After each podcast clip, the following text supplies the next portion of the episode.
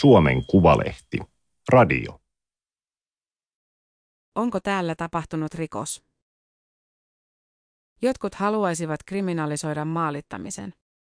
Vielä pitäisi tietää, mitä maalittaminen oikeastaan tarkoittaa. Toimittaja Samuel Nyyruus. Teksti on julkaistu Suomen Kuvalehden numerossa 34 kautta 2023. Ääniversion lukijana toimii Aimaterin koneääni Ilona. Kokoomuksen kansanedustaja Bent Syskovitsin mielestä kyse ei ollut maalittamisesta. Iltalehden toimittaja Iida Erämaa oli kirjoittanut kolumnissaan, että perussuomalaiset ovat patistamassa toimittajia takaisin Kekkosen ruotuun, siis puuttumassa lehdistön vapauteen. Erämaa kertoi puolueen poliitikkojen kytköksistä äärioikeistoon. Kirjoitus oli kärkäs, kuten mielipidekirjoitukset joskus ovat. Hallituspuolueiden kansanedustajat eivät siitä pitäneet. Perussuomalaisten Ville Rydman kirjoitti Twitterissä. Kilpailu härskeimmän vihervasemmistolaisen agendajournalistin asemasta on Suomessa todella kova, mutta jo ensimmäinen kuukausi Iltalehden toimittajana on nostanut tämän Iida Erämaan ehdottomasti kärkisijoista kisaavien joukkoon. Sebastian Tynkkynen, perussuomalaiset, komppasi. Ihmettelin, kun Iltalehdestä alkoi puskea ulos maanista ja täysin puolueellista juttua perussuomalaisista ja oikeistohallituksesta. Politiikan journalismin takana oli sama uusi nimi, Iida Erämaa. Journalistiliitto otti kantaa, osa perussuomalaisten ja kokoomuksen poliitikoista maalittaa erämaata. Kokoomus halusi selvittää asian, kuka meistä maalittaa. Liitosta annettiin nimi Tere Sammallahti. Hänkin oli kirjoittanut Twitteriin. Tämä Iidahan ei ole journalisti, vaan aktivisti. Siksi hänen kirjoitustaan ei voi tituleerata journalismiksi, eikä toki arvioidakaan journalistisin standardein.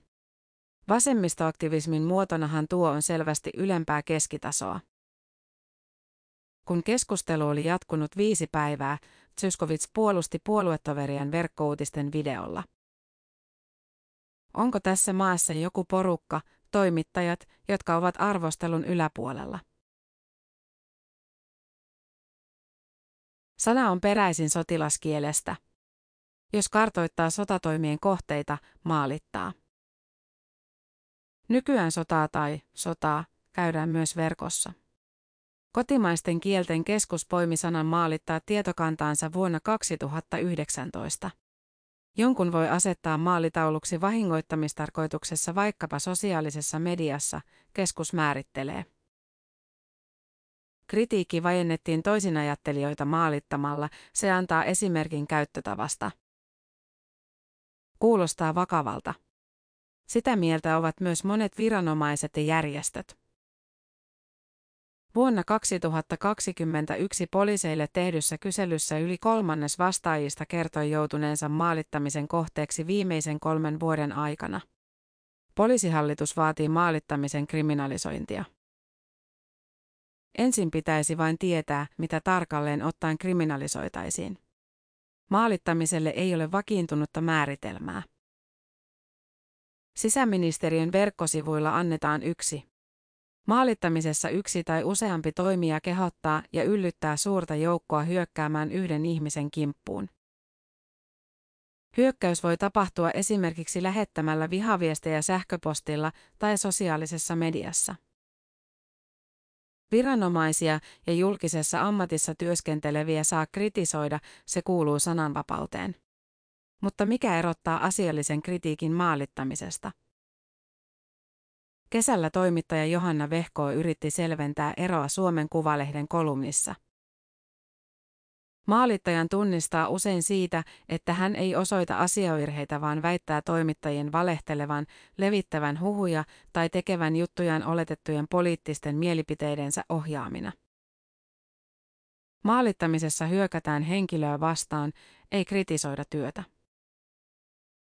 Henkilön kimppuun käydään esimerkiksi uhkailemalla tai levittämällä yksityisluontoisia tai perättömiä tietoja, Helsingin yliopiston viestintäoikeuden professori Päivi Korpisaari on kirjoittanut. Maalittajien tavoitteena on vajentaa kohteensa ja pitkässä juoksussa jo maalittamisen pelko voi vaikuttaa siihen, mitä puheenaiheita julkisuudessa käsitellään ja miten. Usein korostetaan, että maalittamisen kohteena voi olla yksittäisen työntekijän kautta koko organisaatio. Kun vaikkapa yksi poliisi maalitetaan, se voi herättää pelkoa kollegoissa. Ehkä tietynlaisia tapauksia ei tutkita jatkossa enää yhtä tarkasti. Tutkija Tuija Saaresma on kertonut joutuneensa usein maalitetuksi. Hän on Jyväskylän yliopiston nykykulttuurin tutkimuksen yliopiston lehtori ja dosentti. Vuoden tieteentekijä palkinnon voittaja vuonna 2022. Tutkinut verkon vihapuhetta, joka voi olla yksi maalittamisen ilmenemismuoto.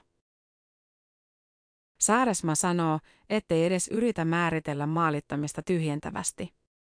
Hänen mukaansa vaatimus määritellä asioita tarkasti on äärioikeiston käyttämä toimintatapa.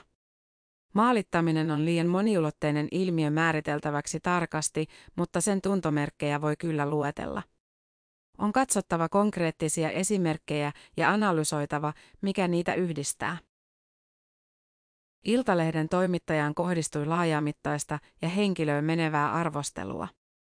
Maalittamisessa on kyse juuri joukkovoiman valjastamisesta, yksittäiset vihaiset viestit eivät välttämättä hetkauta, mutta jos niitä tulee satoja, paine kasvaa. Tere Sammalahti vetosi sisäministeriön määritelmään. Hän ei ole maalittanut, koska ei ole yllyttänyt ketään hyökkäämään toimittajaa vastaan. Sammalahdella on Twitterissä, nykyisessä Xssä, 30 000 seuraajaa. Eihän voi seuraajiensa käytökseen vaikuttaa, hän perusteli. Hän ei siis ole yllyttänyt tai kehottanut ketään mihinkään. Sisäministeriöllä on Sammalahden mainitseman määritelmän lisäksi toinenkin määritelmä. Maalittaminen on toimintaa, jossa yksittäinen henkilö omin toimin tai muita mobilisoimalla käynnistää tai kannustaa yhteen kohteeseen kohdistuvan järjestäytyneen häirinnän.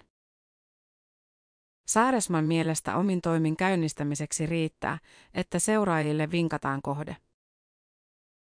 Vinkkaamisella hän tarkoittaa sitä, että nimeää kohteen ja mustamaalaa.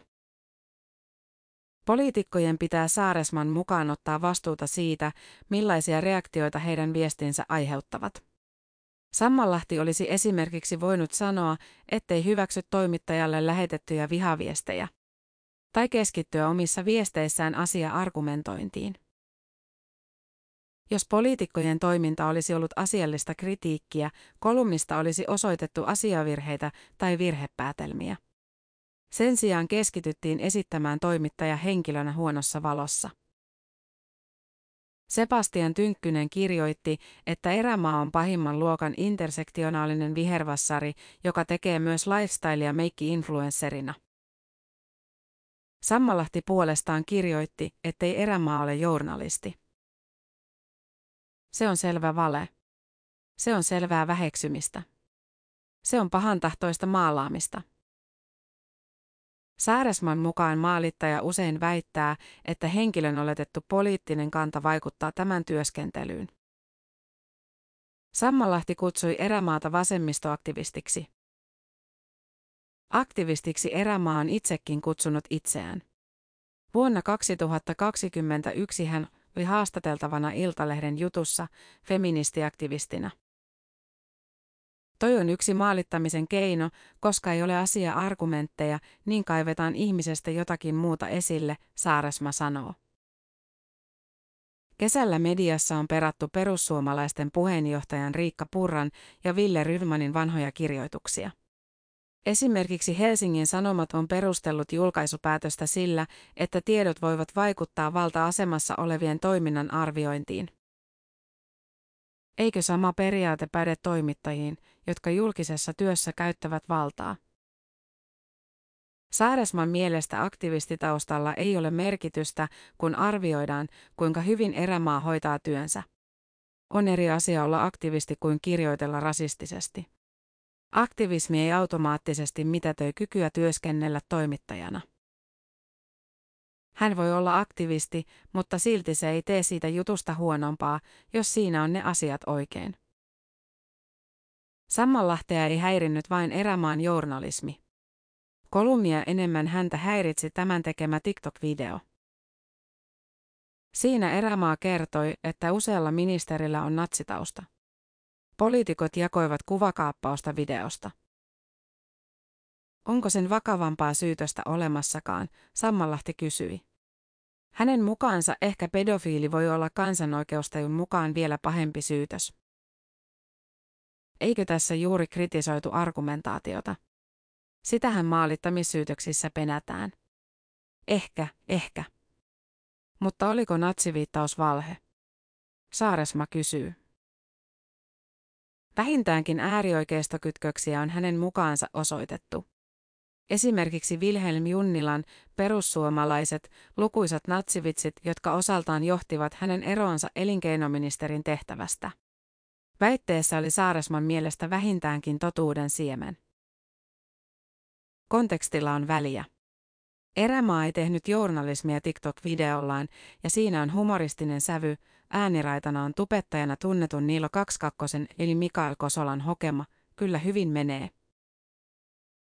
Toisaalta video oli julkinen. Jos julkisesti käyttää kovaa kieltä, eikö silloin pidä olla valmis ottamaan samalla mitalla takaisin? Ainakaan asetelma ei ole Saaresman mielestä tasaväkinen.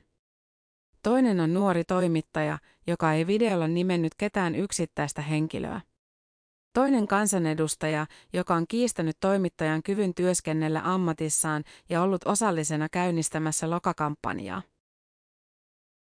Joku toinen toimittaja olisi säikähtänyt eikä olisi enää koskaan kirjoittanut kriittisesti perussuomalaisista. Pitäisikö maalittaminen erikseen kriminalisoida, siihen Saaresmaa ei ota kantaa, kun ei ole juristi. Maalittamisesta pitäisi pystyä jakamaan rangaistuksia, mutta en tiedä, onko se paras keino. Helmikuussa 2022 korkein oikeus tuomitsi dosentti Juhan Backmanin toimittaja Jessica Aron vainoamisesta. Aro oli tehnyt juttuja Venäjän informaatiovaikuttamisesta. Backman otti Aron maalitauluksi sosiaalisessa mediassa ja yksityisviesteissä.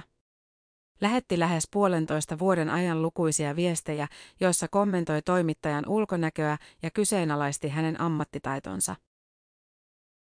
Se oli ensimmäinen selkeä korkeimman oikeuden ennakkopäätös maalittamisesta, analysoi Helsingin Sanomien oikeustoimittaja Susanna Reinpuut.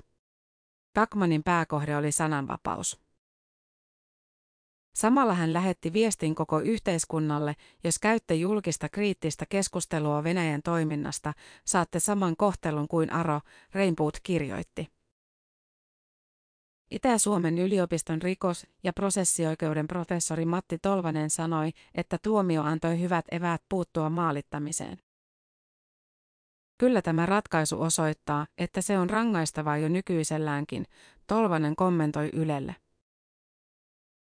Samanlaiseen johtopäätökseen päätyi käräjätuomari Mika Ilman valtioneuvostolle tekemässään selvityksessä vuonna 2020.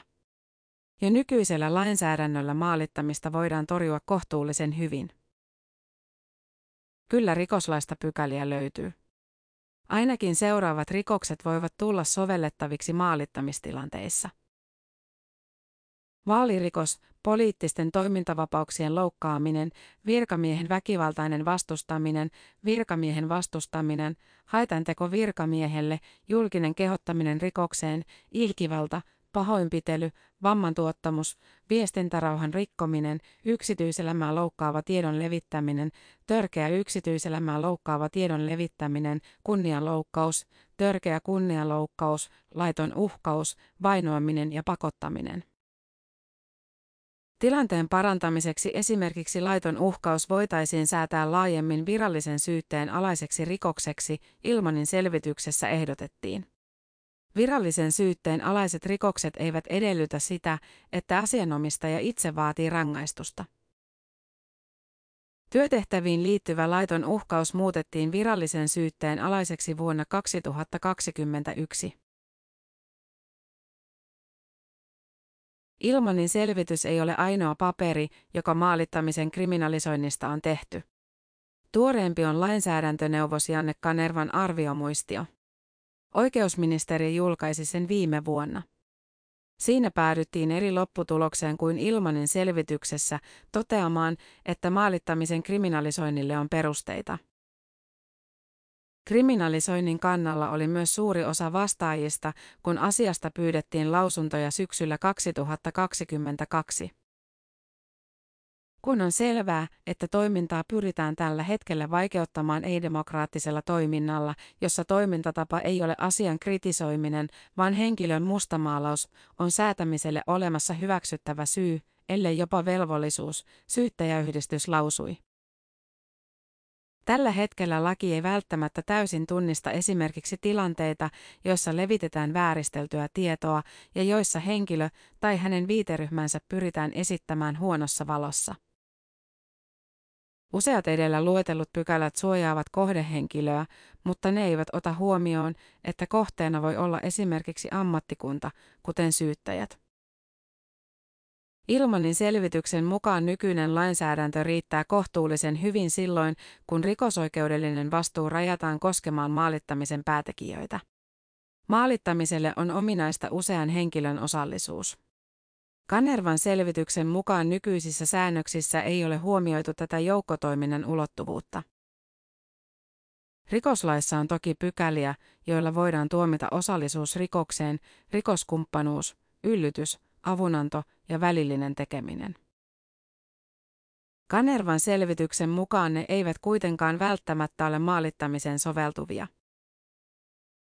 Niiden käyttäminen maalittamistilanteissa on hankalaa. Olisi osoitettava, että kahden viestin välillä on selkeä syy-yhteys.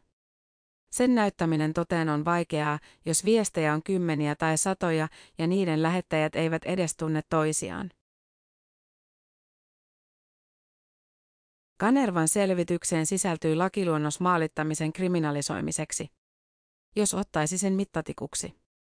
Arvioisi poliitikkojen kesäisiä kommentteja lakiluonnoksen avulla. Maalittivatko he Iltalehden toimittajaa? Puolentoista tunnin haastattelun aikana professori Matti Tolvanen sanoo kolme kertaa, ettei halua ottaa asian kantaa. Sen hän voi sanoa, että poliitikkojen tässä jutussa siteeratut kommentit eivät täytä minkään nykyisellään kriminalisoidun teon tunnusmerkkejä. Mutta luonnosteltuun maalittamispykälään vertailu olisi liian spekulatiivista. Luonnosta voi käsitellä vain yleisellä tasolla. Kuten sanoin, pitää olla hyvin varovainen, ettei kiinnitä tätä keskustelua jonkun poliitikon lähettämään viestiin, koska silloin joutuu varmasti vihakampanjan kohteeksi. Sen haluan välttää. Pelotevaikute selvästi toimii. Tolvanen kuitenkin suostuu peilaamaan lakiluonnosta Jessica Aron tapaukseen. Puretaan lakiluonnos osiin. Maalittaminen tapahtuu yleisesti käytettävää sähköistä tietoverkkoa käyttäen. Johan Backman lähetti Arolle viestejä Twitterissä ja Facebookissa. Maalittajan tarkoituksena on saada aikaan henkilöön tämän työtehtävien tai yhteiskunnallisten tehtävien vuoksi kohdistuva järjestelmällinen häirintä. Tolvasen mukaan motiivin osoittaminen voi olla vaikeaa. Ryöpytys voi käynnistyä, vaikkei maalittaja suoraan kehottaisikaan hyökkäämään kohteen kimppuun.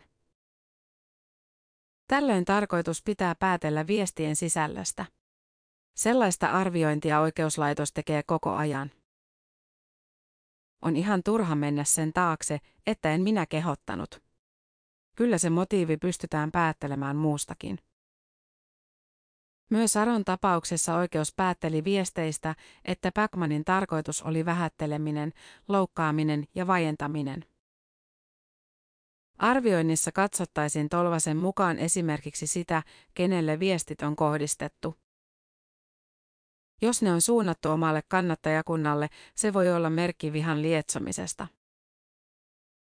Järjestelmällisyys taas ilmenee viestien lukumäärästä ja sisällöstä sekä viestinnän ajallisesta kestosta. Tolvasen mielestä voisi olla parempi puhua toistuvuudesta. Vainoamiseen ei riitä yksi tai kaksi viestiä, eikä Tolvasen mukaan luultavasti riittäisi maalittamisessakaan. Maalittaja uhkaa tai painostaa kohdehenkilöä taikka esittää hänestä väärän, vääristellyn, halventavan tai yksityiselämää koskevan tiedon. Oikeus katsoi, että Backman oli kyseenalaistanut Aron ammattitaidon toimittajana. Viesteissä käytettiin halventavia ilmauksia, kuten pissaliisa, NATO-pissis ja trolli. Kyllähän sen tyyppiset ilmaisut halventavia ovat, jos kokonaan mitätöidään tai kiistetään henkilön ammattitaito puhtaasti henkilöön menevästä syystä. Maalittamiseen syyllistyy myös, jos siihen osallistuu tietoisena toiminnan luonteesta.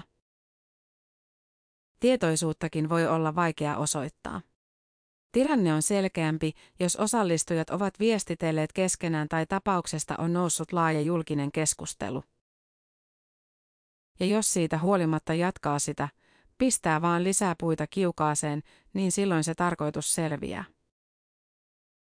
Yksityiselämää koskevan tiedon, vihjauksen tai kuvan esittäminen voi olla sallittua, jos se on tarpeellista yhteiskunnallisesti merkittävän asian käsittelemiseksi. Backmanin viestit saivat alkunsa yleiseltä kannalta merkittävästä asiasta. Oikeus kuitenkin katsoi, että viestit eivät suurelta osin liittyneet Venäjän informaatiovaikuttamiseen tai Aron artikkeliin. Sananvapautta voi käyttää loukkaavien, liioittelevien ja häiritsevien mielipiteiden esittämiseen. Ilmaisuja on myös tarkasteltava kontekstissaan, esimerkiksi verkkokeskustelussa käytetään usein liioittelevaa ja kovaa kieltä. Backmanin pyrkimys vajentaa toimittaja ei ollut asianmukaista sananvapauden käyttämistä. Tolvasen mielestä oikeusministeriön lakiluonnos on taitavasti muotoiltu. Se on hyvä pohja, jos laki halutaan säätää. Mutta ei pitäisi tuudittautua siihen, että kriminalisointi kokonaan poistaisi maalittamisen. Yksi ongelma on poliisin resurssit. Kun osallistujia voi olla satoja tai tuhansia, kaikkia tuskin saadaan vastuuseen. Jos kiinni jäämisen riski on pieni, lailla ei välttämättä ole toivottua pelotevaikutusta. Sananvapautta koskevassa lainsäädännössä pitää olla erityisen varovainen, Tolvanen sanoo. Kriminalisoinnin tarkoituksena olisi, että kaikki uskaltaisivat osallistua julkiseen keskusteluun ilman pelkoa, että viestilaatikko täyttyy vihasta. Maalittamisen määritteleminen on kuitenkin vaikeaa, ja jos tunnusmerkistöä ei kirjoiteta riittävän tarkasti, voi kriminalisointi pahimmassa tapauksessa rajoittaa sananvapautta. Esimerkiksi journalistiliitto ei kannata kriminalisointia. Tulee myös arvioida, johtaisiko maalittamisen kriminalisointi niin ikään vaientamisvaikutukseen esimerkiksi itsesensuurin kautta. Mikäli tunnusmerkistö ei ole riittävän selkeä, suppea ja tarkkarajainen, voi tällainen kriminalisointi haitata epäkohtien nostamista esiin, liitto lausui viime syksynä. Yhtenä tavoitteena olisi väärän ja vääristellyn tiedon levittämisen kitkeminen. Eduskunnan oikeusasiamies Petri Jääskeläinen lausui, että ero tiedon, väitteen, epäilyn ja mielipiteen välillä on häilyvä. Tieto siitä, että joku on rikollinen, narkomaani, narsisti tai natsi, saattaa olla hyvinkin kiistanalainen. Oikeusministeri Leena Meri, perussuomalaiset, sanoi elokuussa, ettei hallitus ole esittämässä maalittamista kriminalisoitavaksi. Tolvasen mielestä niin on hyvä. Tässä voi olla vaalikauden mittainen pohdiskeluaika vielä tarpeen. Ennen kriminalisointia pitäisi selvittää, hyödynnetäänkö nykyistä lainsäädäntöä täysin. Tolvasen mukaan myös työyhteisöissä voidaan tehdä enemmän. Työnantajan pitää suojata työntekijää, niin velvoittaa työturvallisuuslaki. Vaikka maalittamista ei työpaikan toimilla voida estää, työyhteisön tuki voi auttaa kestämään siitä syntyvän paineen. Viime vuonna tuli voimaan myös EUn digipalvelusäädös. Se velvoittaa suuret sosiaalisen median yhtiöt puuttumaan laittoman sisällön leviämiseen alustoillaan. Tolvanen sanoo, että hän on valmis muuttamaan kantaansa. Jos ilmenee, että nykyinen lainsäädäntö ei riitä. Ehkä kriminalisoinnin suurin hyöty olisi se, että tiedettäisiin hieman täsmällisemmin, mitä maalittaminen tarkoittaa. Tolvanen vertaa tilannetta rattijuopumukseen. Ei ole yksiselitteistä, milloin henkilö on liian päihtynyt ajamaan autoa. Kun lakiin on kirjattu 0,5 promillea, se on kaikille selvä. Tämä oli Suomen Kuvalehden juttu, onko täällä tapahtunut rikos. Ääniversion lukijana toimi Aimaterin koneääni Ilona. Tilaa Suomen Kuvalehti osoitteesta suomenkuvalehti.fi kautta tilaa.